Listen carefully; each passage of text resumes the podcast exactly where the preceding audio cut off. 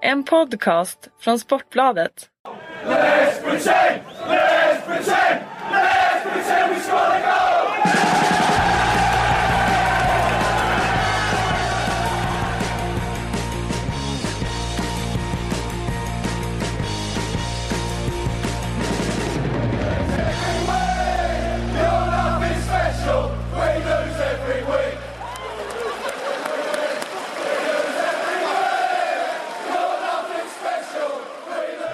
Nordsjälland, Coventry.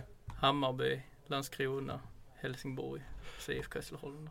Mina damer och herrar, nu får ni gissa vem det var vi pratade om här. Ni hoppade rakt in i vårt eh, införsnack eh, till Sportbladets Premier League-podd som börjar så här den här onsdagen den 7 april 2016. Mitt namn är Patrik Syk, eh, med mig har jag Kalle Karlsson som vanligt eh, och också Robert Rosén som eh, inte har gjort Premier League-podden förut. Eh, premiär, välkommen hit. Du har varit med i Sillypodden tidigare.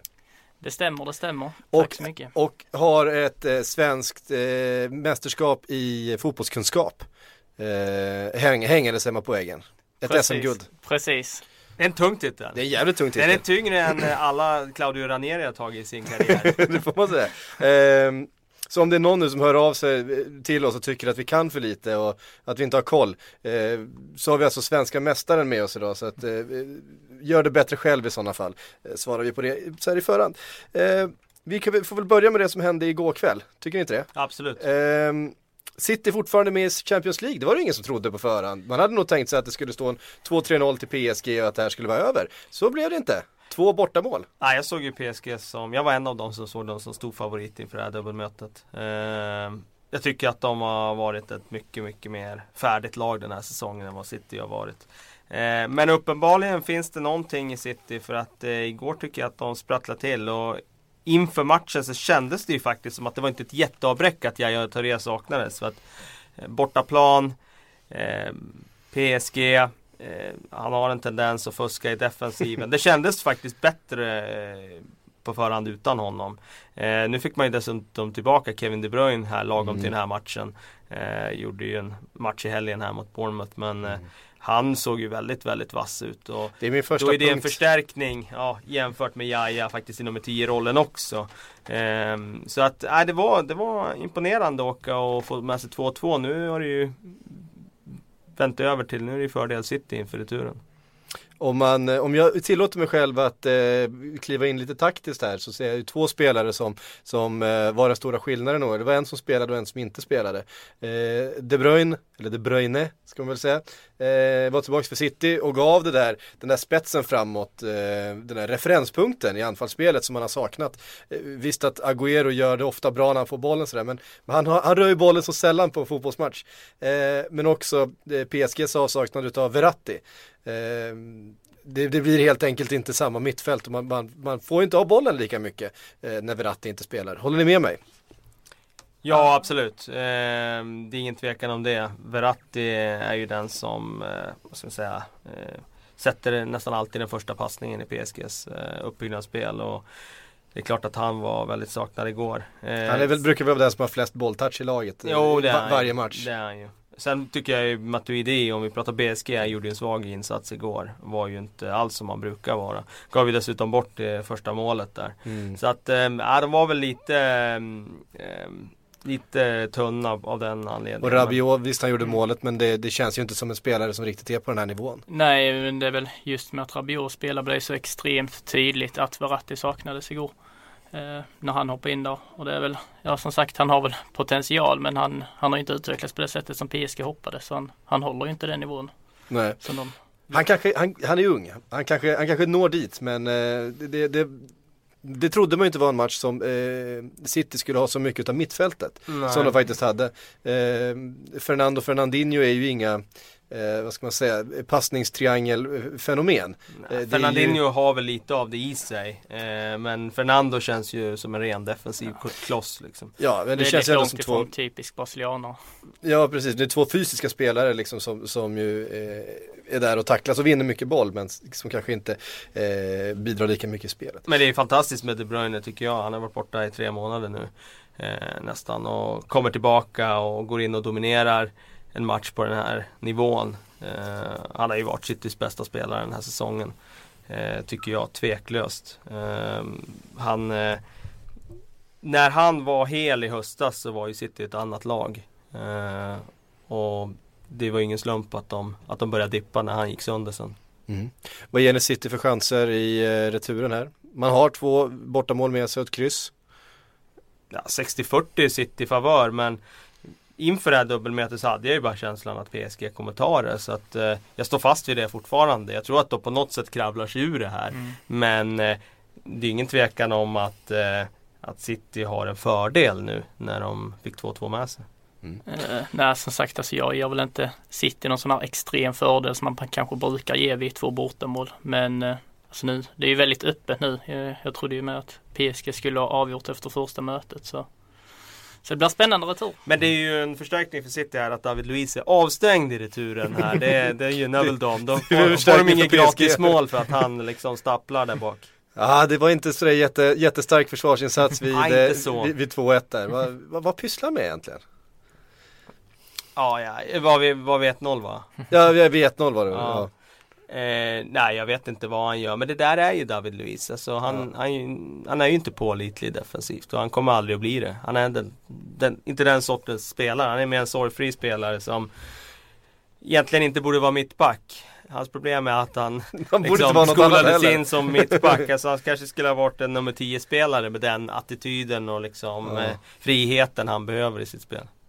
Ja, det är mycket möjligt. Eh, vi, vi lämnar Champions League där, åt sitt öde. Eh, och kliver tillbaks till helgen då den, eh, ja, det är jävligt haltande tabell nu, men var det den 31 omgången som spelades? Eller var det den 32 som kom igång? Jag tror det var eller? 31 Eh, för vissa lag står på 32 och ett par står på 30 bara, så det, är- det är en väldigt det är haltande tabell just nu. 30 som inte har spelats va tror jag. Som, ja, ja, det är något sånt. Nej, som inte har fullgjorts i alla fall. Ja, precis. Ehm, är det ett Merseyside-derby som sl- släpar tror jag. Ja, det gör det. Och vi kan väl börja med Aston Villa som ju har gett upp den här säsongen. Eh, det slog vi fast förra, förra veckan. Eh, det blev 4-0 mot Chelsea, de, de, eh, de spelar ju inte fotboll längre. De, Nej men de, eh, de värde till helgen blir det väl som de åker ut. Även i teorin. Eller om det är två Ja. omgångar till. De har väl så här 16 poäng upp och sex matcher kvar. Så, ja, så det är exakt. bara invänta det. Ja. Ehm, och, eh, det, och det var ju ingen, det var ju ingen slump att eh, man fick stryk då mot, eh, mot Chelsea som börjar se bättre och bättre ut. Och, men den stora grejen är ju att eh, man inför nästa säsong har eh, gjort om sin, eh, sitt emblem lite grann.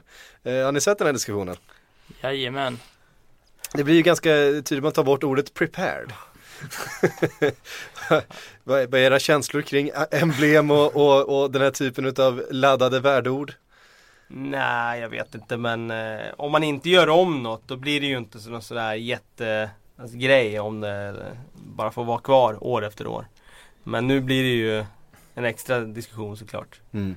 Ehm, Nej men alltså det, det är ju bisarrt. Jag läste lokaltidningar hade ju fått uppgifter om att det var två miljoner pund som eh, Aston Villa hade betalat och det tar bort ordet och lägger till lite fler klor på lejonet. ja, ja, det var de hade betalt firman som hade tagit fram den nya. Exakt. Två miljoner pund. Ja, Aston Ja, det- Villa ja, det är själva sjukt. hade ju sagt 80 000 pund men eh, lokaltidningen brukar kolla alltså. Ja, det har de säkert. Det låter lite grann som Leeds guldfisk det där som eh, leasades för eh, Tre, 300 pund i månaden. ja. Ehm, Leicester 1-0 igen. Ja. Man, alltså de fortsätter, de, de vägrar, de vägrar tappa poäng. Ehm, nu är det sju poäng, sex matcher kvar att spela. Alltså tappa sju poäng på sex matcher, det, det är ganska mycket. För, Det är ett, mycket. För, för, ett, för ett lag som vägrar förlora. Det är ju grejen är ju att hade det varit ett annat topplag då hade vi ju sagt att ligan hade varit avgjord. Eh, och det är nog många som säger att ligan är avgjord. Men jag, jag kan inte sträcka mig så långt när det är så tajta matcher hela tiden. Hade de vunnit sina matcher med 2-0 eller 3-1, 4-1 Då hade man ju känt att de kommer gå i mål med det här. Men jag har inte landat än i tanken på att Leicester kommer vinna ligan utan eh, jag tror ju att eh, de kan liksom hamna i en eh, liksom bara en fas där de börjar kryssa matcher. Mm. Samtidigt så, den där tiden börjar rinna ut nu. Och de, har, ju, de har ju en sjuk förmåga att Ja, det- bara vet ta hur de där poängen. Hur många 1-0 segrar har de? Nej det är sjukt många, det är fem stycken på sista Ja, fem, fem på matcherna. sex senaste. Ja. Ja. Vilket är otroligt och det, det, och det är samma spelare som gör det hela tiden. Det är Riyad Mahrez. Det är liksom, eh, det är han som är skillnaden i de här matcherna. Ja, jag tycker det är fler faktiskt. Jag tycker faktiskt det. Jag tycker att, eh, som Kanté senast, eh, Drinkwater senast, jag tycker Mm. de är brutalt bra. Sen är det så att, och sen, och sen får man med sig, nu är ju mittbackarna uppe och gör mål och Ja. eh, det var väl West Morgan som satte den nu senast. Mm. Och eh, såg ni det förresten, på tal om West Morgan, sidospår att, att Harry Redknapp vill eh, ta ut honom i engelska landslaget. Han förstår inte varför han inte, varför han inte var inblandad i EM-diskussionerna. Alltså. Han, han är ju jamaicansk landslags, landslagsspelare så att det, Det bara det lilla problemet ja. Alltså Captain Morgan, det hör man ju att det är Jamaica. Alltså, alltså, ja, hur som helst. Ehm, men så är det i alla fall och eh, det, det är sju poäng. Det, vi får nog kanske börja förlika oss vid tanken på att det här är Leicesters säsong. Ja, jag har försökt Eh. ända sedan i december men eh, jag har inte, jag har inte lyckats än riktigt. Nej, nej det har, alltså, det har inte sjunkit in för mig heller och sen, alltså visst, man tycker sju poäng är mycket men samtidigt Leicester har ett väldigt svårt spelschema kvar också. Alltså man ska inte glömma bort att de har diverse topplag kvar att möta. Ja, och man kan ju vända och vrida på de där matcherna. Hur mycket har de kvar att spela för ett Chelsea till exempel i sista omgången på Stamford Bridge? Mm. Eh, och den är ju en sån där match som, det vet man ju inte. Mm. Alltså Chelsea vill ju inte avsluta säsongen med att bli förnedrade inför sin hemmapublik det sista som sker. Eh, samtidigt så det är klart att ett Leicester som spelar för titeln i den matchen kommer vara så mycket mer taggade än vad Chelsea är. Sen eh, får man väl också väga in hur formstarka Chelsea är. Jag menar helgen var det 15 raka matchen som de gick utan förlust. Mm. Alltså det känns ju väldigt Och sen har de Manchester United på bortaplan. Ett United som krigar för eh, fjärdeplatsen. Mm. Ett West Ham som krigar för Ett fjärdeplatsen. f- West Ham som är för fjärdeplatsen. De har ett Sunderland redan till helgen. Det ska vi inte förringa. Sunderland har ju förbättrats rejält. Eh, under Sam. Så jag tycker att de alltså, svårslagna på ett sätt nu. Som de inte var tidigare. Och krigar för kontraktet. Jag ser inte det som någon given match. Jag ser inte den. Alltså den enda givna trean som jag tycker de har kvar det är väl Swansea hemma. Swansea hemma. Den kommer de nog att, att ta. Men eh, sen är det fem stycken potentiella poängtapp. Sen är det fem stycken 1-0 segrar där då. Ja, du säger det. Jag, jag tror det när jag ser det. Eh, men som sagt. Eh, man, man är ju jävligt naiv också när man tvivlar på Mm. det här. Men, men sen samtidigt i och med att de har det försprånget lagen bakom måste ju i Gå princip fullt gå rent. Ja, ja men det är Mm. precis, det är, det är inte bara att tappa Mm. sju poäng, man ska tappa det till de övriga lagen. Ja. Ehm, och Tottenham har ett tufft spelschema fort, Mm. fortsatt. Ja, de ska ju bort och möta Chelsea på bortaplan också. Ja. De ska möta United hemma i helgen. Eh, Stoke på bortaplan. Eh, nej, de har, de har Ett det tufft. eventuellt eh. Newcastle för nytt kontrakt i sista. Och då, och då är det ytterligare några poäng om vi ska, ska vi då tänka Mm. att To- Tottenham kommer inte gå rent. Eh, det har man ju svårt att se framför sig. Mm. Då är det Arsenal, hur många poäng är det ner till Arsenal? Då är det ytterligare ett par po- poäng. Ah, det är Ja, inte, det, det, en- det är ju åtta om de vinner sin hängmatch. Va? Ja, Ja, precis. Eh. Så det är en, en poäng till där. men att- jag, jag tror snarare i så fall att det är Arsenal som kan hota en Tottenham. Ja, det tror jag För också. Tottenham Det tror jag kommer eh, gå på några miner nu, som de gjorde i helgen. Men Arsenal har ju ett ganska tacksamt schema får man ju Mm. säga. Eh, visserligen West Ham borta i helgen, den är Mm. tuff. Den är riktigt tuff. Det, det känns som den, den kan bli det är en väldigt nyckel, eh, nyckelmatch avgörande. för dem ja. Mm. För sen Crystal Palace hemma, West Bromwich hemma, Sunderland borta, Norwich hemma. Det Mm. känns som bankers, alltså de plockar ju de matcherna tror jag. Och sen har du i och för sig då Manchester City borta. Den kan ju bli riktigt tuff om City då krigar om en fjärde plats. mm, Riktigt, riktigt tuff, såklart. absolut. Ja det blir en raffinerande upplösning på det. Ja, verkligen. Så, I och med att de har Aston Villa i, hemma i sista med, alltså man räknar med att Arsenal har ju åtminstone en 15 poäng som de bara ska ha. Mm. Och sen har de West Ham och City på det. Och med de där 15 poängen då, då krävs Ja. att City eller att Leicester håller i. Jag står fast med mitt tips fortfarande. Ja, mitt vi har- ursprungstips. Ja, vi, har ju, vi har ju samma där Kalle, vi sa ju Arsenal båda två. Ja. Eh, Ja, och det, jag har inte det vilket- tipsade jag, tippar jag med så. Ja. Ja. Eh, ja, vi, men men jag, jag, jag har ju börjat hålla på Leicester nu. Jag gjorde inte det innan för jag tyckte att så här, ja, men det, det, skulle, det, det var för stökigt, jag tyckte det var liksom, men, men nu, nu vill jag ju att det ska hända liksom. Det, Ja. det är ju miraklet liksom. Men jag tror att alla någonstans alla som är någorlunda neutrala liksom, eh, de vill ju att eh, det här oerhörda sannsagan ska bli verklighet. Eh, jag träffade farsan igår, han har ju varit en hardcore Tottenham-supporter sedan 60-talet och han sa ju så här, alltså Fan det vore så jäkla häftigt med Leicester Men det är så jävla typiskt att det är just den här säsongen när ja, Tottenham Ja. liksom har Det skulle vara så jävla bittert om det var just den här säsongen det, man undrar ju dem att vinna men inte den här säsongen Nej. när liksom Precis. Tottenham också ligger där och krigar om det Eh, vi, eh, vi lämnar toppstriden där då så rör vi oss ner i tabellen eh, för Newcastle mötte ju Norwich i en eh, sån där sexpoängsmatch som man förlorade. Martin Olsson avgjorde eh, och nu ser det jättemörkt ut för Newcastle får man säga för att eh, nu handlar det om ett antal poäng upp. Eh, och det är ett Newcastle som inte tar speciellt många poäng överhuvudtaget. Nej, alltså de, de har väl en sex poäng upp till Norwich och så sämre målskillnad på det också. Eh, och jag har hela tiden sagt att Newcastle klarar det för jag tycker de har så pass, alltså de har ju så pass stark lag och de fick in Benitez men eh, Tycker Alltså, du det är en förstärkning eller? men, är ja klart men det är det det, är. ja, men det är Men, klart det är, eh, jag skojar bara Det är klart att det är en förstärkning Men jag börjar känna nu att nej, New, New, alltså detta var nu Martin Olsson som sköt ut dem av Premier League. Ja, det, det, kän- det, man får den känslan lite grann faktiskt. ja. Eh, för Men- alltså det är inte bara det att de förlorar mot Norwich utan att de förlorar på det viset. Alltså det är så typiskt för ett lag som trillar Ja, ur ligan. verkligen, verkligen. Men det jag känner det är det där diskussionen som vi har haft många gånger i podden där kring Newcastle och hur starka de egentligen är. Vi har diskuterat det många gånger. ja, jag ja. tycker ju inte att deras trupp är så bra. jag Nej, tycker verkligen Vi är inte lite det. osams där, för jag Men- tycker att den är ganska bra. Ja, jag tycker inte det. Men det är också utifrån att jag tycker att nivån i Premier League är hög. Ja. Alltså, om du tittar på andra lag som ligger i mitten så tycker jag inte att de har bättre trupp än vad ett, eh, men låt säga, vi har liksom eh, Watford på 14 plats. Jag tycker inte de har bättre trupp än dem. Jag tycker inte det. Ja, ja, ja, Om du tittar hur deras spelare presterar med Igalo och med Dini, alltså och med eh, Capoe på mitten och, och sådana där spelare. Jag, nej, jag tycker inte det. Ja, men att jag känner ändå så här, du vet, eh, det är ändå spelare som, som, som har gjort grejer innan. Alltså de har en Janmat, de har en Wijnaldum, de har en Kjellvi, de har eh, Mitrovic. Det är liksom Ja men är Eh, Mitrovic himla bra då? Nej, men, det? nej, men, han har ju inte varit det den här säsongen. Nej, men är han så han bra? har ju ett... Eh, Han har ett namn, ja, men är han så bra?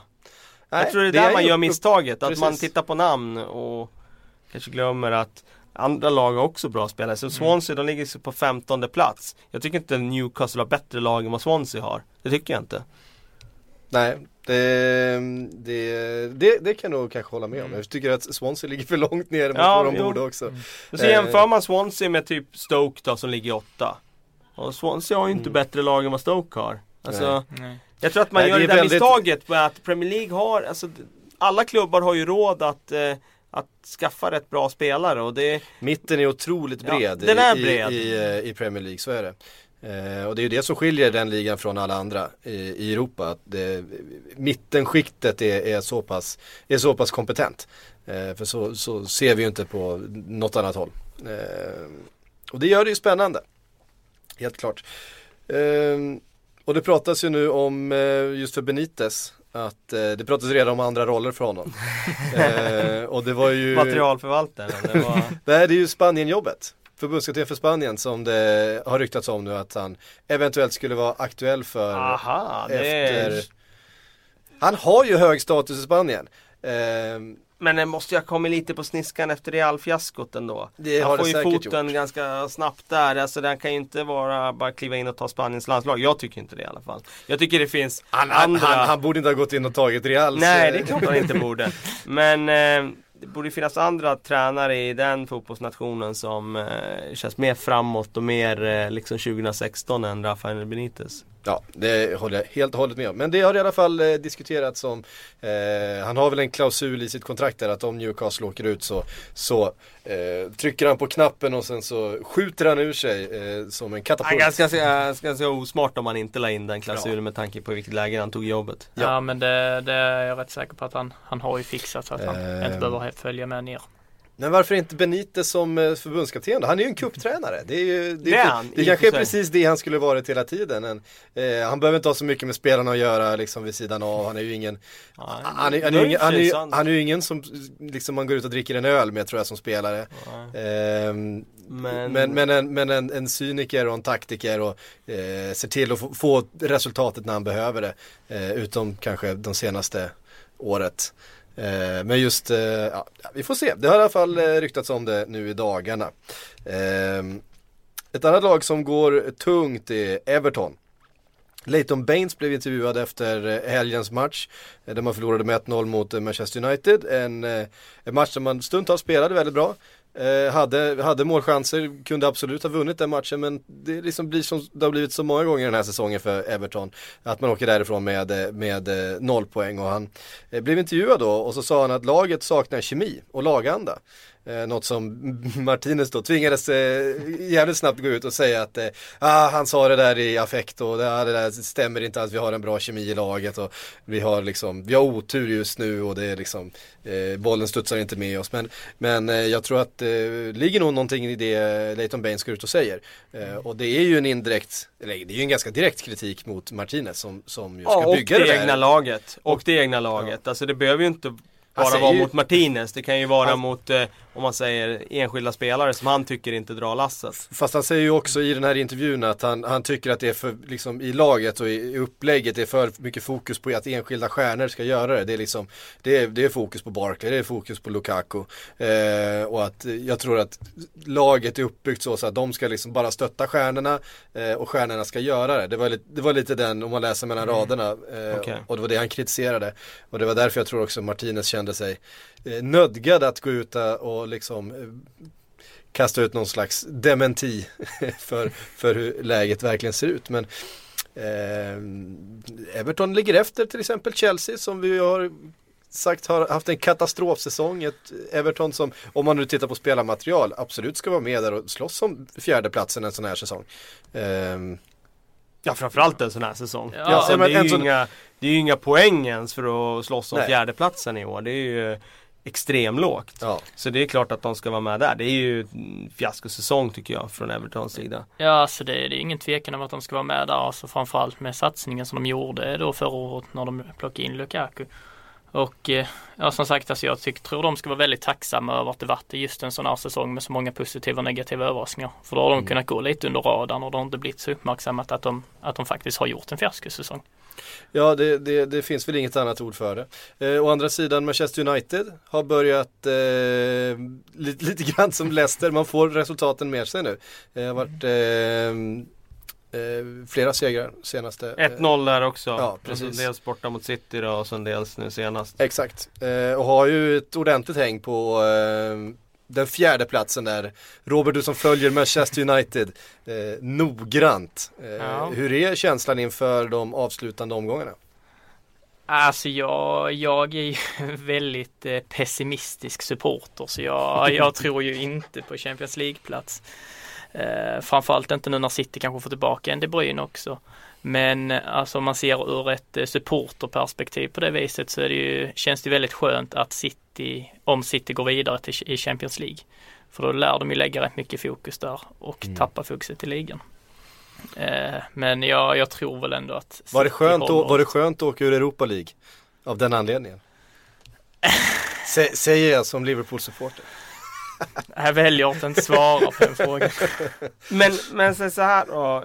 Um, det finns ju en kvartsfinal i FA-cupen här mot mm. West Ham. Uh, lyfta fa Cup-bucklan, missa uh, Champions League. Hur skulle du gradera den här säsongen då för United? Uh, alltså jag, jag skulle ändå säga att den är underkänd. För med tanke på pengarna de spenderade i somras så kan det inte bli godkänt om man inte tar sig till Champions League. Men du, det, ja, jag håller med äh, dig. Men det räcker med underkänd alltså. Du talar inte i fiaskotermer. Jag tycker alltså, nästan att det är där det, ändå. Det, det, blir ju på väg mot det men sen samtidigt alltså det blir ju första, även om FA-cupen inte värderas så högt numera så det, en, en titel ändå en titel och nu har de inte vunnit på några år eller får väl ändå säga. Mm. Rätt många får vara United även om det mm. bara är två säsonger. Men för det är ju det, det är ju ändå, det är ju Manchester United vi pratar om. Ja, det är liksom inte, det är en sak med, med lag som har spenderat mycket pengar och misslyckats. Men det är, det är en annan sak när det är det, det, det bästa laget de senaste 20 åren ja, som har liksom dominerat. Och det är inte vilka pengar som helst i deras fall heller. Nej. Det är extrema pengar. Mm. Um, så ja, jag, jag tycker ju, även om de är ute för cupen, att mm. eh, missa Champions League-spel det är ju en rejäl missräkning. Nu, eh, ungefär i samma diskussion då som eh, Rafa Benitez så nämndes van Gaal eh, som möjlig eh, arvtagare, eller att han skulle gå tillbaka till det holländska landslaget då.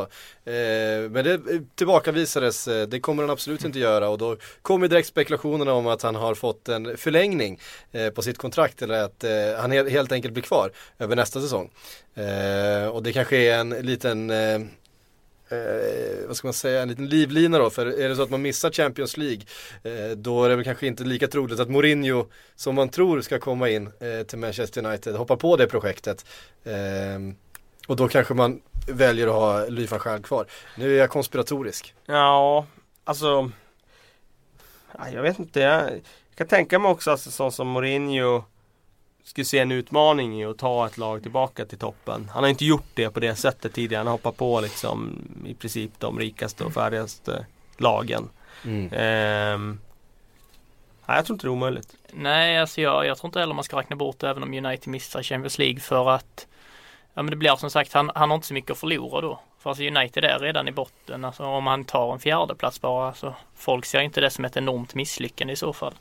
Eh, och han kommer ju få så pass, mycket, en så pass stor kassakista. Mm. Eh, vilket, han vilket han tycker om. eh, och så, så pass fria tyglar så, så jag tror nog, jag tror nästan att, att han kan tycka om att United inte går Champions League på det viset. Han har också en bra relation med Sir Alex Ferguson vilket jag tror är viktigt i den där Jag tror fortfarande det är viktigt i, i den där föreningen att man har det eh, Det är liksom även att det är några säsonger sedan han eh, lämnade nu Hans ande vilar ju liksom eh, ändå fortfarande över den där arenan. Ja absolut, alltså det, det tror jag nästan det kommer vara, vara viktigt att ha en bra relation till Ferguson och att han godkänner det tills att, tills att han går i graven i princip. Alltså. Mm. Det, så pass mycket stort är det ju ändå. Ja, eh, Mourinho spekulerar vi fortfarande bara om men eh, Conte kan vi eh, föra in på, på rosten till nästa år. Eh, han är presenterad och klar. Och eh, då, med det, vi nämnde det förra, förra veckan, med det så måste vi kasta in lite silly. Därför att nu har det kommit ganska mycket rapporter om att Pjanic ska vara den första spelaren som han plockar in eh, till Chelsea i sommar. Är det en spelare som eh, hade lyft det laget utifrån eh, den här säsongen? Det är väl kanske med tanke på hur dåligt, dåligt den här säsongen har gått, framförallt första halvan. Så, mycket, så, så är... Nej men det tror jag, alltså det är en spelartyp som de saknar idag tycker jag. Alltså den där lågt sittande spelaren, som så lite längre bak i planen var en Oscar och var en eh, Hazard och William Har ju Fabregas där kanske. Precis. Eh, Pjanic är ju sådär som kan få saker att hända. Jag tror att de hade haft stor nytta av han den här säsongen, ja. Mm. Eh, är det Tror ni det ligger någonting i det här eller är det som det blir nu då när Conte kommer in att nu ska alla Serie A-stjärnor ryktas till Chelsea det första Så kommer det säkert vara. Så kommer det säkert vara. Eh, det kommer säkert ryktas massor om hans före detta spelare och så vidare men men det brukar ju ligga någonting i det. Alltså, ja, det är bara titta när van Gaal mm. kom till Manchester United och eh, Dök upp en holländare där. Ja det dök upp några, ja inte bara Blind, Depay och eh, någon ytterligare också va? Eller det är kanske bara de två? Ja det är väl de eh, två, sen fanns ju van Persie där sen tidigare och han fick Precis. väl lagkaptens... Nej det fick han inte. Den hade han innan va? Nej det var väl Rooney som var det då. Rooney fick den då. Ehm, och så vidare. Vi kan ta Klopp i Liverpool nu. Då är det tyska spelare det pratas om. Man plockar in en mittback från Bundesliga ganska omgående. Eller Mourinho när han kom till Chelsea första gången. Och de fick in fyra, fem portugiser direkt. Eh, så att det ligger någonting i det. Så att vi får väl se hur eh, Chelsea då som antagligen kommer erbjuda Conte en hyfsad eh, säck med pengar kommer raida Serie A på ja, talang. Det intressanta där tycker jag är vilka som försvinner snarare än vilka som kommer in. För vilka som kommer in det kan vi ju bara sitta och Alltså det blir en gissningslek och de kommer koppla samman med hundra spelare i sommar. Mm. Men vilka försvinner därifrån? Det känns som att det behövs städas lite i en trupp som har liksom stagnerat och där många spelare har trampat vatten den här säsongen. Diego Costa till exempel tror jag är en sån spelare mm. som han kan nog lämna i sommar. Nemanja Matic har ju haft en väldigt tung säsong. Mm. Eh, Ja, jag är inte helt säker på att Han hade en jättebra säsong förra säsongen. Ja, precis. Eh, när han var ny. Framförallt bra höst då. Ja. Tappade lite under våren sen. Ehm, och nej men en sån som Fabregas har ju inte Han har inte varit någon world beater den här säsongen heller. Nej. Eh, Oscar det är också en sån där spelare. Mm. Som det har ryktats lite omkring tidigare. Så att, ja, Iva, Ivanovic. det känns som att det är flera där bak som sjunger på sista refrängen förutom Terry. Alltså Ivanovic gör ju det. Eh, och sen vill är han de bygga... 80, 82, 83? Ivanovic är väl 84 till och med. Är han till och med 84? Jag Ja. ja men då har han, då har han ändå några, liksom ett, ett kontrakt kvar i kroppen. Och, hade han varit, hade han varit 33, 34, 84 är han ja. 84, ja men då har han ju ett, eh, ett treårskontrakt kvar i kroppen. Eh, Så det är frågan för han, för han känner att det är någon annanstans kanske. Eh, för så sent som för ett år sedan så kallade jag honom för världens bästa högerback. Det gör jag inte längre. Ehm, Conte, ska vi prata lite om Iwobi kanske som skrivit på nytt kontrakt? 19-åringen som gjorde mål i helgen. Eh, Arsenal-fansens nya favorit, nya kelgris. Eh, vad finns det att säga om honom? Det är förstås en, en talang de har saknat. En Eh, egen som- produkt som kommit upp genom leden och som inte ansågs vara den här supertalangen. Många av de här som debuterar tidigt och slår igenom har ju varit supertalanger hela vägen upp. Men eh, han har inte varit det och det har varit andra spelare som har ansetts vara mer lovande. Men eh, han har ju varit väldigt intressant när han har kommit in och spelat nu. Och som det är nu så har han ju sprungit förbi de där på högerkanten. Eh, känns som att han är före kön både Walcott och Oxlade Chamberlain i nuläget. Det gick fort. Sen är det ju sådär, men många sådana här spelare har ju kommit in snabbt och liksom gjort avtryck. Oxlade var ju en sån spelare Mm. som man såg en liksom stor framtid för. Men det är som att man spelar lite på rus i början.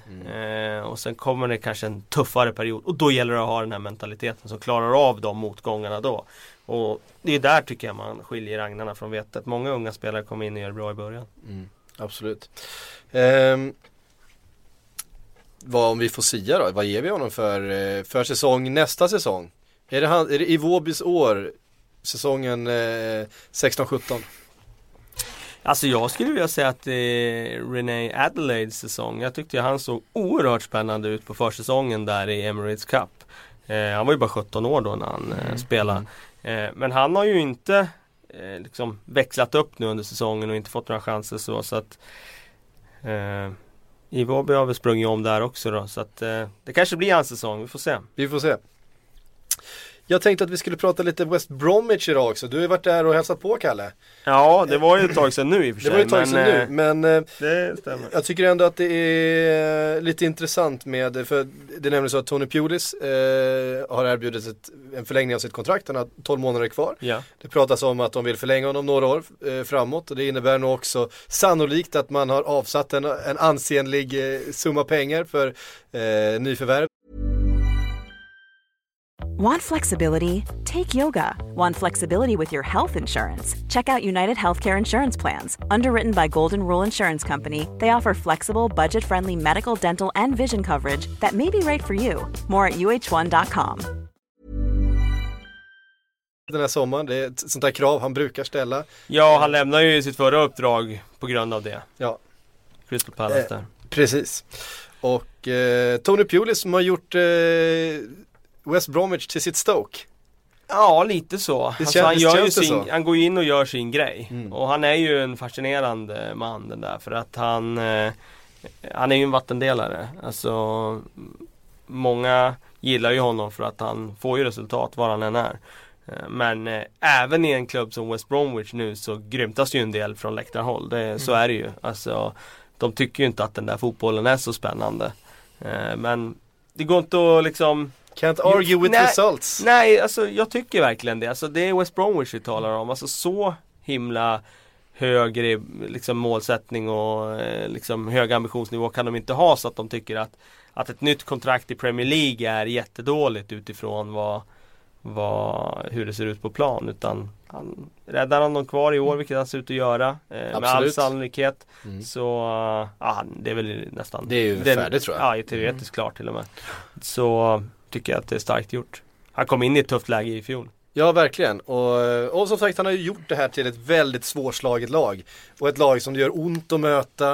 Eh, som, som kommer, jag menar, nästan på alla positioner på plan så har de eh, styrka och inställning och väldigt, väldigt tydliga instruktioner om vad man ska göra. Eh, för det är liksom, man, han, jag menar, han ställer upp med fyra mittbackar eh, som backlinje stundtals. Ibland gör han ju det. Sen går det att diskutera om James Chester är mittback eller om han är ytterback. Jonas Olsson tyckte faktiskt att han var bättre som ytterback. Eh, eh, men det är ju ingen, det är ingen som stormar fram längs med vänsterkanten och, och lappar över direkt.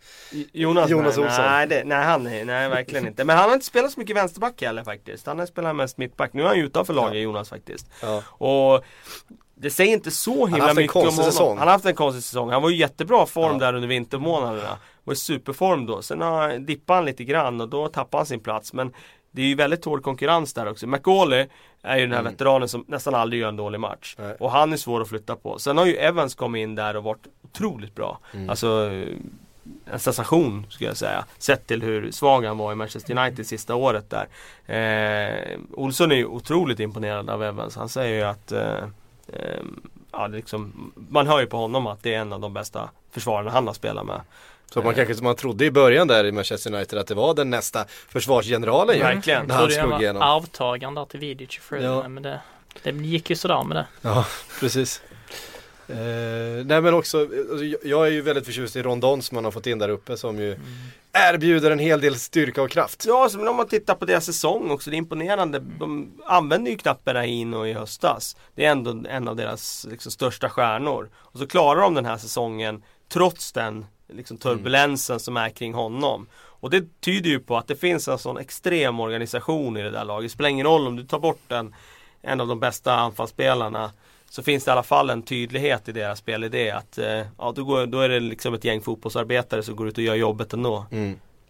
Nej men verkligen och, och, och det, det går ju verkligen att dra de här parallellerna till hur Stoke såg ut eh, under Tony Pulis att eh, han formar ju sitt lag här och vi kan väl räkna med att en Berahino försvinner i sommar. Han har ju varit på väg ut från den där klubben i, i flera, flera fönster här. Det är nog otroligt. Eh, och som sagt att ganska eh, ett, ett skapligt antal eh, högprofilvärvningar kan vi nog vänta oss till eh, West Bromwich. Ja du tror det till och med? Eh, ja, alltså? För att vara West Bromwich tror jag. Alltså, det är inte, det är att inte han- spelare, de kommer ju inte stjäla, stjäla spelare från Arsenal och, och Tottenham och, och eh, Manchester United. Men de kanske kommer stjäla spelare från eh, ett Swansea eller ett... Eh, Ja, men vad värvas, vad, vad värvat Pulis för spelare då? Han kommer ju inte ta Bojan Kirkic liksom. men alltså, utan- det kan ju bli väldigt, alltså om man tänker i Stoke så var det då var det ju inte så mycket profiler egentligen på det viset. Men de var ju väldigt dyra spelarna han plockade in.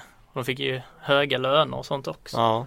Så det kan nog bli väldigt mycket åt det hållet. Mediokra spelare som passar, ha- passar i hans bygge. Ja. Ja dyra. precis. Då blir det ju Cameron Jerome typ.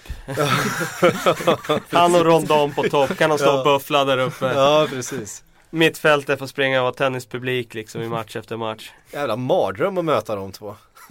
Ja, ja. Eh, han, han går in tungt på Benteke. Ja det, det vore en bra värvning för Pulis. Alltså Ja. det skulle ju vara en eh, riktigt jävla tung värvning för honom. Men den känns som att det är då, eh, inte nästa, inte till nästa säsong. Inte till nästa säsong. Ja, men, eh, jag får ta den andra rockaden, nu pratas det om att West Ham vill eh, köpa loss eh, Benteke. Undrar okej. vad, vad ska de med Carroll till om de har Benteke? Ja, då har de två. Ja, när Carroll är skadad, och det är han ganska ofta. Ja, Ja, men då får ju, då får ju West Bromwich köpa eh, Andy Carroll. Ja. Då har vi en, en, det är en karusell riktig där. Pu- Pulis-spelare. Ja, det är en Ja, en Pulis-spelare, ut, ut i fingerspetsarna. Ja, det kan jag säga. Eh, helt klart. Eh, det om det. Vi eh, ska ta lite frågor. Vi har fått massa frågor, förstås som vanligt. Eh, Mikael Svensson har skrivit, förtjänar inte Le Coq, eh, Coquelin, en chans i franska landslaget?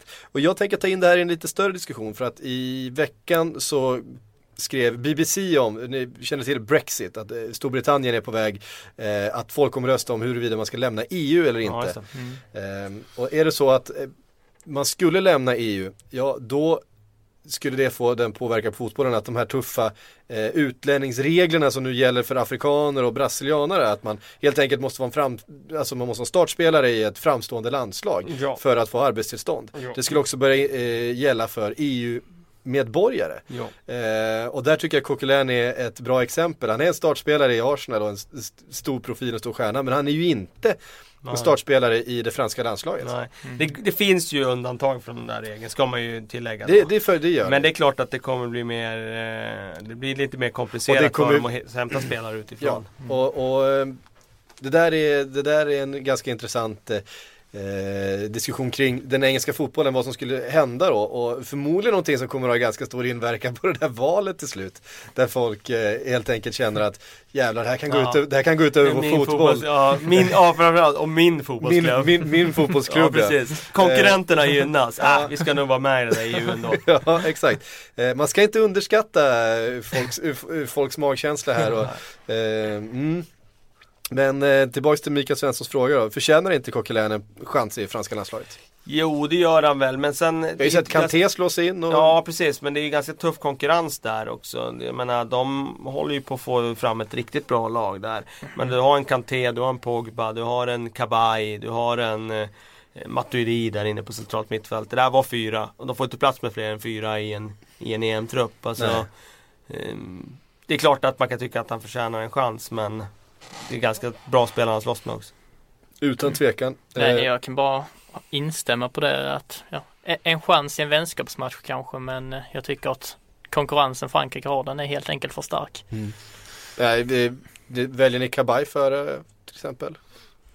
Det beror på vilken roll. Alltså, Ja. ska han vara den mest defensiva spelaren då hade man ju valt Coquelin. Men är det den spelaren som ska vara bredvid och vara lite rörlig och styra Mm. spelet, då är det ju Kabay.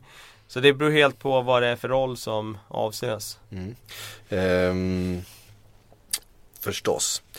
Johan Elmqvist eh, undrar eh, hur ska Pep få själ och karaktär i ett city där bara kompani ser ut att spela för klubben? Inom parentes, ej för pengar.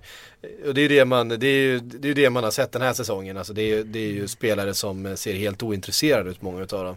Inte minst eh, Yahya Touré som vi var inne på tidigare.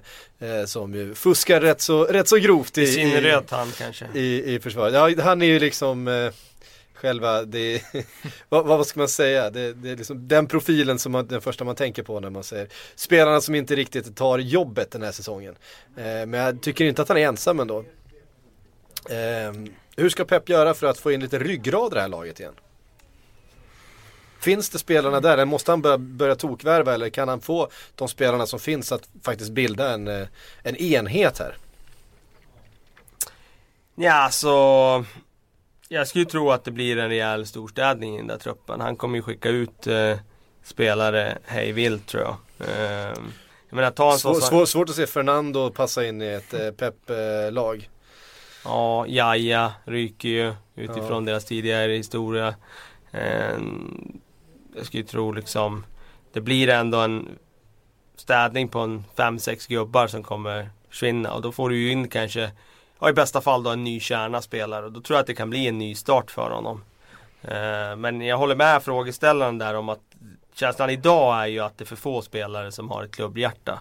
Och där kommer det ju krävas liksom att det blir en känsla av att det är ett nytt projekt på gång och att de kan knyta spelare som tror på det projektet. Men jag tvivlar inte på Guardiola där. Alltså jag tror att han har så pass så högt renommé hos spelarna. Liksom. Så när han kommer in så kommer de att känna att nu blev det här spännande plötsligt.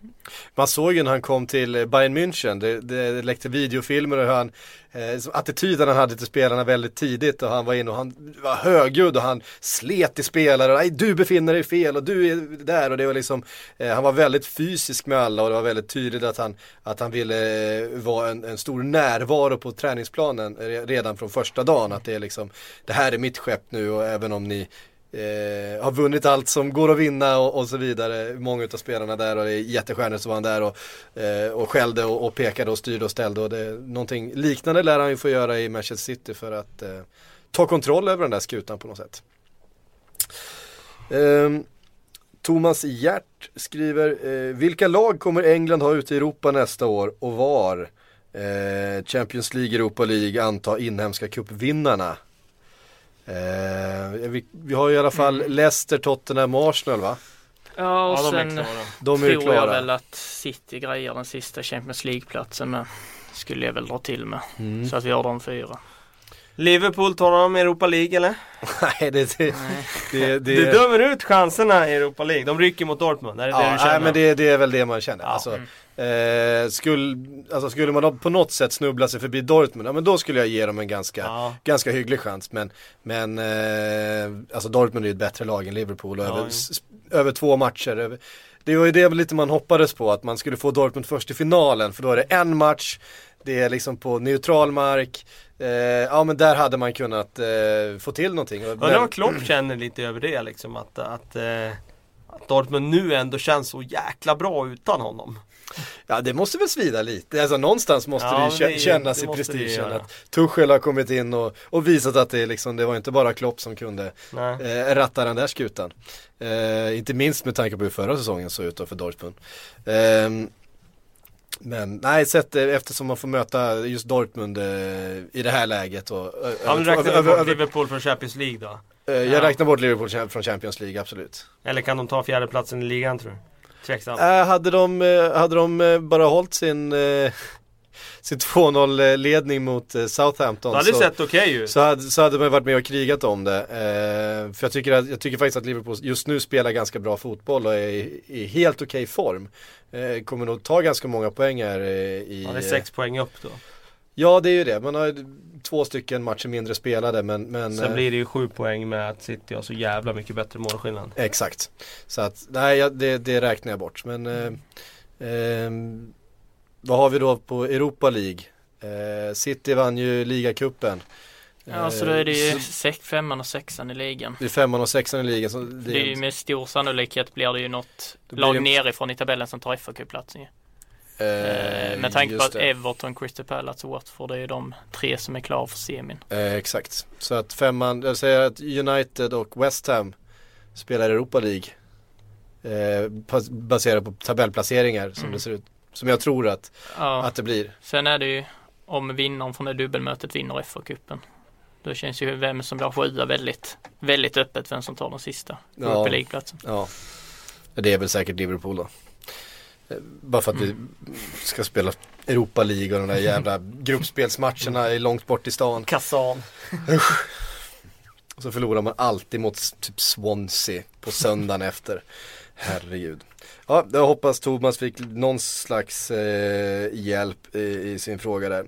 Kristoffer Åsberg eh, skriver, tror ni en tränare som Eddie Howe skulle klara sig i, ett större, i någon av de större klubbarna i Premier League? Um... Ja, det tror jag. Men eh, det är sådär, det är ju väldigt, väldigt svårt att svara på. För att han, jag tror definitivt att han har kunskaperna, auran för det. Eh, alla som har haft han säger ju att han är en fantastisk manager. Eh, sen är det svårt med sådana här som har byggt liksom sitt namn kring en klubb. Mm. Eh, ta en sån som Alan Kirbishley till exempel. Han byggde ju liksom ett varumärke och en eh, historia i Charlton. Sen var han ju inte så himla framgångsrik sen när han bytte. Han var i West Ham efter det och det gick inte så bra och så vidare. Eh, jag vet inte om det är så med det. Jag tror inte det. Utan jag tror att han skulle vara kapabel att steppa upp i andra klubbar också. Han hade ju en sväng i Burnley där, där det gick sådär. Men eh, hans spelaraffärer där i Burnley var ju å andra sidan väldigt bra. Plockade mm. ju in och Charlie Austin han tog dit. Eh, det var det kanske. Ja, jag minns inte riktigt vem det var men det, det, han gjorde bra spelaraffärer mm. i alla fall. Och um, kanske inte redo än för en stor klubb men att kliva upp i en klubb som, eh, som där i mitten någonstans, av 15 eller något sånt där. Det tror jag han är kapabel till. Ta över efter Martinez i Everton. Ja, jag, ja, skulle precis. precis komma till det. Att jag, jag tycker det skulle vara väldigt intressant för jag För jag propagerar ju för att Everton ska byta tränare i sommar så Ja den är intressant. Den vore intressant. Den ligger nära till hans faktiskt. Mm. Om de skulle byta tränare att de skulle plocka Eddie Howe faktiskt. Eh, helt klart. Oh, nu kommer eh, frågan som jag har sett fram emot hela den här eh, inspelningen. Eh, den kommer från Gustav Öster. Eh, bra Gustav. Ge oss en startelva med de bästa flintskalliga spelarna.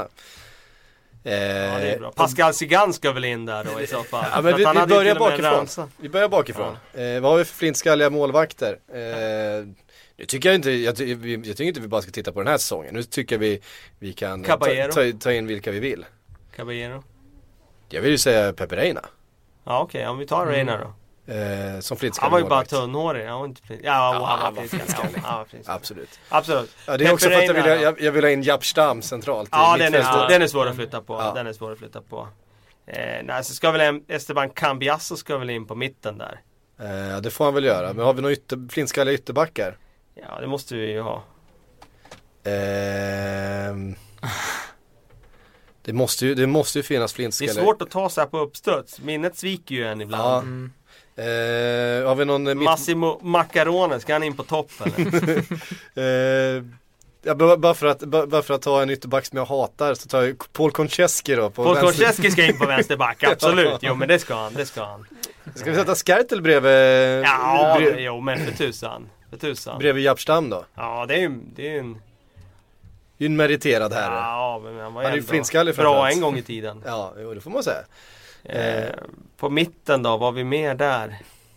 Alltså jag tycker att Rooney... Ian Wright, ska han in på topp eller? Ian Wright kanske ska in på topp. Ja. Eh, absolut. Jag vet inte vem annars som skulle eh, som skulle in där. Det är ont om flintskalliga strikers. Ja, kanske. Ehm, ja. Men vad har, vi, vad har vi mer på mitten då? Cambiasso sa du? Ja. Ehm, han har ju en glänsande Vi gässa. får nog be lite om hjälp här. Ja, jag tror att vi- fo- folk får sätta sig... Tryck, trycka in en Shelby på mittfältet. Ja, Ja, Shelby är vi. väldigt, han är väldigt flintskallig. Mm. Eh, Han ska ju kunna ta in där, absolut. Harry Potter's coming to get you. Ehm, Ja men vi tar lite hjälp där på under hashtaggen då så har vi Ja. en elva till nästa vecka. Men vi har ju några förslag att vi kastar upp. Ja absolut. Eh, helt klart. Det var en kul fråga i alla fall. Jag tycker att Rooney får räknas som flintskallig för det där är faktiskt inte hans egen. Alltså det är hans, det är hans, vad är hans rövhår eller något som de har opererat in. Eh, man brukar väl ta hår från någonstans på kroppen eh, till de här eh, hårimplantaten eller? Jag vet som inte hur det där går till men du verkar veta mer om just hårimplantat. Eh, det är i alla fall inte riktigt hår. Han var ju, han var ju flin- flintskallig en gång i tiden. Då får jag, när han var som bäst var han ju flintskallig. Ja så var det nog. Eller flintskallig, för han var tunnhårig i alla fall. Ehm, Anton Hult vill att vi ska ranka topp 5 tonåringar i ligan. Vi var inne på det lite grann. Iwobi kanske ska... Dele Alli är ju etta. Dele Alli måste ju vara etta. Mm, han, han är inte tonåring länge till. Nej det han fyller för, år nästa vecka tror jag. Han nästa 20. vecka. Ja, ja, Du då- är en, du är en direkt- tonåring, då är han absolut. tonåring idag. Marcus Ja, Ra- 11 Rash. Rashford får ju Mm. klämmas in där. 11 april, det är fyra dagar. Rashford ska in där, Ja. absolut. Eh, Martial har ju fyllt år däremot. Ja, han är ju 95 med ju så. Ja, 95, jag trodde han var 96. Nej det stämmer, december 95 ja, det stämmer. Mm. Eh, vad har vi mer för några? Eh, Iwobi nämnde vi, han är väl 19. Ja, han ska ju in där. Eh, vad- har inte han varit rätt bra? Jag tänker på han Gray i Leicester där som hoppar in hela tiden. Mm. Demarai Gray ja. Jag tycker han gör ett bra inhopp när han hoppar in faktiskt. Han spelar Mm. rätt mycket också nu på våren sedan han kom där. Eller mycket men alltså, han är ju bara 19. Reece Oxford Nej, var ju hypad i början. Ja, han gjorde någon bra match i början. Men, och sen gjorde han ju en match till där när han gick ner på mittback där och då var han Ja. ju bra. Men ah, jag vet inte. Men vad sa du? Topp 5? Topp 5 eh, tonåringar. Jag tycker Det kan väl finnas en, Ja. en shout för Reece Oxford. Jo, det Så många tonåringar är det ju inte som, det finns det som får väl. chansen. Nej, det finns det väl. Men eh, Loftus Cheek då? Hur gammal har han hunnit Ja, bli? han är ju 96 alltså. Ja, han har blivit 20 nu ja. Han har precis fyllt det. Mm. Ja, det är ju... eh, Och Inianacho, han har också blivit det eller? Han har ju också haft en, en, en bra säsong Mm. får man säga, de, de chanser han har fått. Eh, Ja, han är 19, han ska ju in där. ja, han ska in där. Ja, men då har vi fyra stycken. Då Ja. har vi en, en till ska vi kunna pressa En fram. till ska vi ha in här. Eh, vem ska vi ta då då? Vi ser, Då Ehm, får man gå igenom lagen här. Ja, jag har vi kolla på någon lagen här på listan här. Vad finns det för tjommar man skulle kunna ta in då? Liverpool har ju haft en del tonåringar men de har ju vuxit upp allihop. Jag tänker på en Ibe och Sterling och de här som har varit. Det har ju liksom kommit en tonåring varje år. Eh, men det är liksom ingen som har, Joe Gomez han gick ju sönder. Han, eh, han började ju annars bra. Det De har inte varit riktigt mycket. eh, tagit kliven på senare år. Nej. Eh, om man kollar de som Eh, United, några år. United brukar också lufta en del. Eh, United har ju just spelat för många i år. I och eh, för sig, Cameron. Borthwick Jackson skulle kunna komma in där. Han har ju faktiskt varit Mm. väldigt bra när han väl spelade där. Eh, det skulle jag nog kunna slänga in faktiskt. Borthwick Jackson på utifrån hur han presterar den här eh, säsongen. Mm. Ja. Då har vi fem. Ja. Ja men det var starkt. Ehm, Filip Andersson eh, undrar, är det inte dags för en andra chans för Andrevias Boas? Har gjort det väldigt bra i Jo, Ryssland. Jo men det är det väl. Mm. Eh, låt det gå någon, något år till så kan han säkert få en chans. Men frågan är var i tabellen han får den chansen. Är det Mm. liksom ett Southampton eller något sånt där? Jag tror att det är det Ja. snarare än något annat. Ja, jag tror han måste bygga upp sin renommé i England först innan han kan ta över de riktigt stora klubbarna. För att visst har hans eh, aktier stärkts ganska eh, märkvärt i, Ja men det har det gjort. under tiden i Sankt Petersburg. Det har det gjort. Ehm, ehm, Per-Axel Fredriksson, ehm, ja, det här har vi varit inne på förut. Vad är en optimal men rimlig ersättare till Wenger om han går i sommar? Spekulera fritt. Det gör vi alltid. Vi spekulerar aldrig med någon slags eh, bojer. Ehm, förutom att han tyckte att det skulle vara rimligt då också så då, eh, då blir det ingen Lasse Lagerbäck. Nej men det är ju, Det är svårt. Kan, det är ju Det kan bli väldigt, en ledig i sommar. ja, precis. det är ju väldigt eh, svårt i och med att eh, de med- löper nog rätt stor chans att hamna i en liknande sits som Manchester United gjorde efter Ferguson. Mm. Eh, jag har ju, eller hade i flera års tid sagt att Jörgen Klopp var den optimala ersättaren men sen kom ju Liverpool och plockade honom. Mm. Eh, så nu vet jag inte riktigt vem Det är du och Piers, Piers Morgan. Ja, nej den är svår alltså. Den är svår. Jag tycker inte... mm, Det finns sådär supermånga spännande namn som bara går in och fyller kostymen där. Nej, alltså det, det, Sampaoli det, har det ju snackats om Mm. men eh, det är ju en jäkla chansning att plocka honom till att bara rakt in på Wengers stol. Ja, det är ju jättechansning liksom. Ja. Ingen, inte, ingen europeisk erfarenhet och ingenting. Så. Nej, det som, eh, det som är farhågan det är ju precis det att det är så pass stora skor att fylla att det, det spelar nästan ingen roll vem man sätter där. Det kommer, det kom, man får räkna med att det blir några tuffa år. Eh, och turbulens i klubben och, och spelare som inte vet vart de eh, ska ta vägen och hör hemma. Den blir svår att ro i land men jag tror en som skulle kunna vara intressant, alltså hade varit intressant, nu kommer Ja. inte det gå, det är ju Pochettino. Mm. Nu kommer Nej, det, är ju, ske det, men, det, eh, kan ju, det kan ju inte ske. men han är ju intressant för många klubbar alltså. Ja. Det, det han har gjort i Tottenham är ju Och, fantastiskt. och det han har gjort i Southampton. det eh, också. Eh, För jag menar, resan han hade med Southampton och byggde upp det laget och man tittar på alla spelarna som han utvecklade och, och, och värvade in och så vidare och tog dem till den nivån som de ju aldrig har varit eh, i modern tid. Eh, gå vidare till Tottenham med Tottenham som kändes skadskjutet. Eh, det var, handlade ju mest bara om att, man har misslyckats med att återinvestera Bale-pengarna. Kommer in och bygger upp det här laget och utmanar nu med en titel eh, på ganska kort tid. Det är, det är en imponerande CV han har rafsat ihop de senaste åren i England. Eh, det får man säga.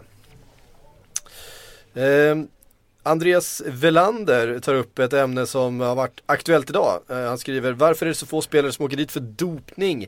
Uh, Ulf Karlsson, friidrotts, uh, före detta friidrottsförbundskaptenen uh, skickade ju en liten ja, en anklagelse, en misstanke mot Zlatan helt enkelt och att han eh, menar att han skulle ha dopat sig under sin tid i Juventus när han gick upp väldigt mycket i eh, muskler. Och det där ser man ju en del, framförallt spelare som kommer till England eh, som har svårt att klara av det fysiska spelet, gå upp ganska mycket i muskler. Ronaldo var ju en sån spelare. Han kom ju som en spenslig tonåring och så sa det bara pang plötsligt och så var han eh, ett fysiskt fenomen. Kommer ihåg det var över en sommar där det bara small till. Eh, ja, alltså det är så svårt att säga. Man, man, man har ingen insyn, man vet ju inte. Men Men de testas ju.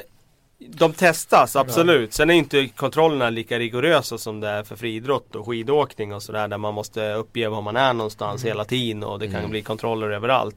Eh, svårt att säga. Däremot så tror jag ju om man går tillbaka ett antal år. Om man går tillbaka 10-15 år. Så tror jag att fotbollsklubbar då har legat på gränsen flera gånger för vad som är tillåtet. Alltså man har ju proppat i spelare saker och det kanske inte var dopingklassat just där och då men sen nästa månad var det det liksom. Alltså jag tror ju definitivt att fotbollsspelare också har liksom Det är inte, proppats i med preparat och sen eh, om eh, det har gjorts liksom eh, medveten, om det varit medveten doping det, det vet jag inte men det, det är klart att eh, varför skulle fotboll vara helt unikt i det Mm. fallet? Och sen så, så är det som sagt i och med att så många hela tiden blir nya med det som blir dopningsklassade och att det är så svårt att spåra också.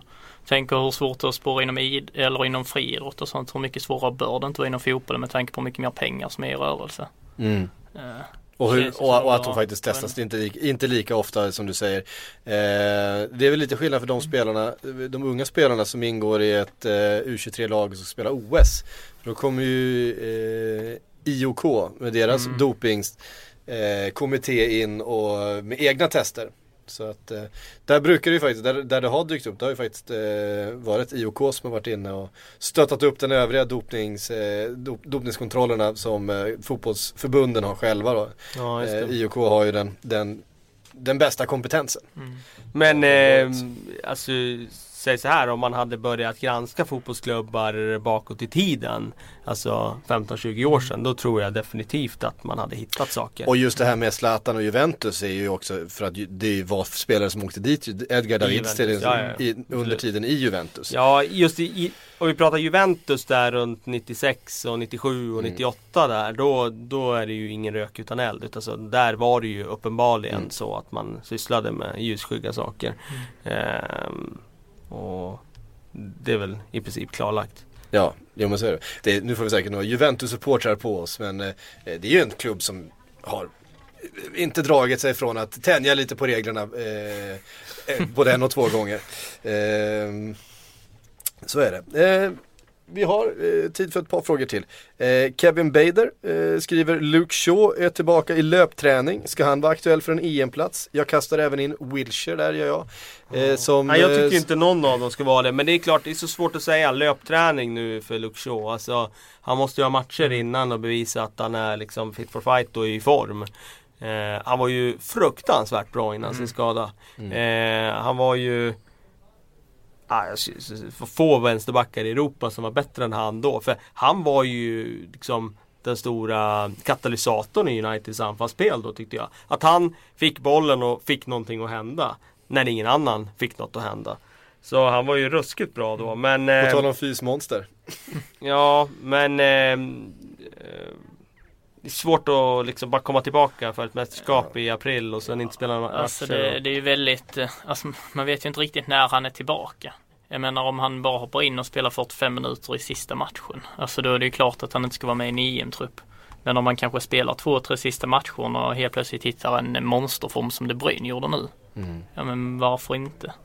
Men eh, alltså med tanke på hur länge han var borta och att han troligtvis inte kommer hinna tillbaka alls nästan så säger jag ju nej på den. Eh, Och eh, Jack Wilshere samma sak. Ja, jag, jag är förvånad i England över att, eh, eh, att det diskuteras så mycket om Wilshire ändå. Visst, han har kvaliteter som England behöver och så. Men alltså han har inte spelat en match på hela den här säsongen. Nej. Luke Shaw var ju ändå med en bit in i september där. Eh, till första omgången i Champions League där. Men eh, Wilshire som inte har spelat en minut, eh, liksom inte fick försäsongen heller. Eh, Nej, jag har svårt att se det Ja och faktiskt. sen så, så även om han är unik i sitt slag så har ju England ändå så mycket större mittfältskonkurrens tycker jag. Idag ja, än vad de hade för ett år sedan Ja, bara. så Mm. att eh, så De har ett välfungerande mittfält idag på gång känns det ju som Mm. med Dyer och Ali och så vidare. Ja. Så jag säger nej. Där Nej. också. Nej, skräddaren säger nej. Ehm, Johan Fin skriver, kommer Liverpool vara med och slåss om eh, topp 4 nästa säsong och hur bra är Emre Can egentligen? Nästa Vi- säsong sa han ja. Ja precis, vi kan väl, eh, vi behöver inte spekulera om nästa säsong för det beror ju så mycket på liksom eh, vad andra klubbar gör och, och hej och men, men eh, Emre Can, hur bra är han egentligen Kalle? Alltså Han är ju han är, han är bra men han, jag tycker inte han har den dimensionen för att bli liksom en superstjärna. Det tycker jag inte. Eh, han har inte visat mig den än. Eh, men han är ju väldigt användbar. Eh, han eh, har ju en fantastisk inställning och liksom ja, men Det är ju en sån där spelare som kan ge laget extra energi bara genom sin karaktär. Eh, men jag tycker inte han har den där dimensionen än för att gå in och dominera ett mittfält och liksom sy ihop lite väggspel och, och så. Nej. Nej, det, det, det, jag kan tycka att det brister lite grann i just eh, eh, beslutsfattande som är så otroligt viktigt på den positionen att man eh, värderar. Eh, han slår ju bort en del bollar som, i, i farliga lägen eh, och sen kanske han, han, inte har riktigt den där tekniska eh, spetskompetensen som man också hade velat ha om man hos en riktig tvåvägsspelare mm. kanske. Om man, ja, nu orättvist att jämföra folk med Steven Gerrard kanske i, i Liverpool. Eh, men som faktiskt hade en, en fin teknik också när han behövde eh, gå på ett genombrott eller ta sig förbi. Eh, saknar han väl lite grann. Eh, men eh, ja, vi får se. Han är ju ung. Det är ju så. Mm. Eh, unga spelare ska vi inte döma ut. De får ha fyllt 24 då kan vi börja döma ut dem tycker jag. Det är väl, det är väl rimligt. Det var allt vi eh, hann med den här torsdagen. Tack Kalle för att du kom, tack Robert. Tack, eh, tack för att ni har lyssnat. Vi är tillbaks eh, nästa torsdag igen. Väl mött! Let's pretend, let's Läs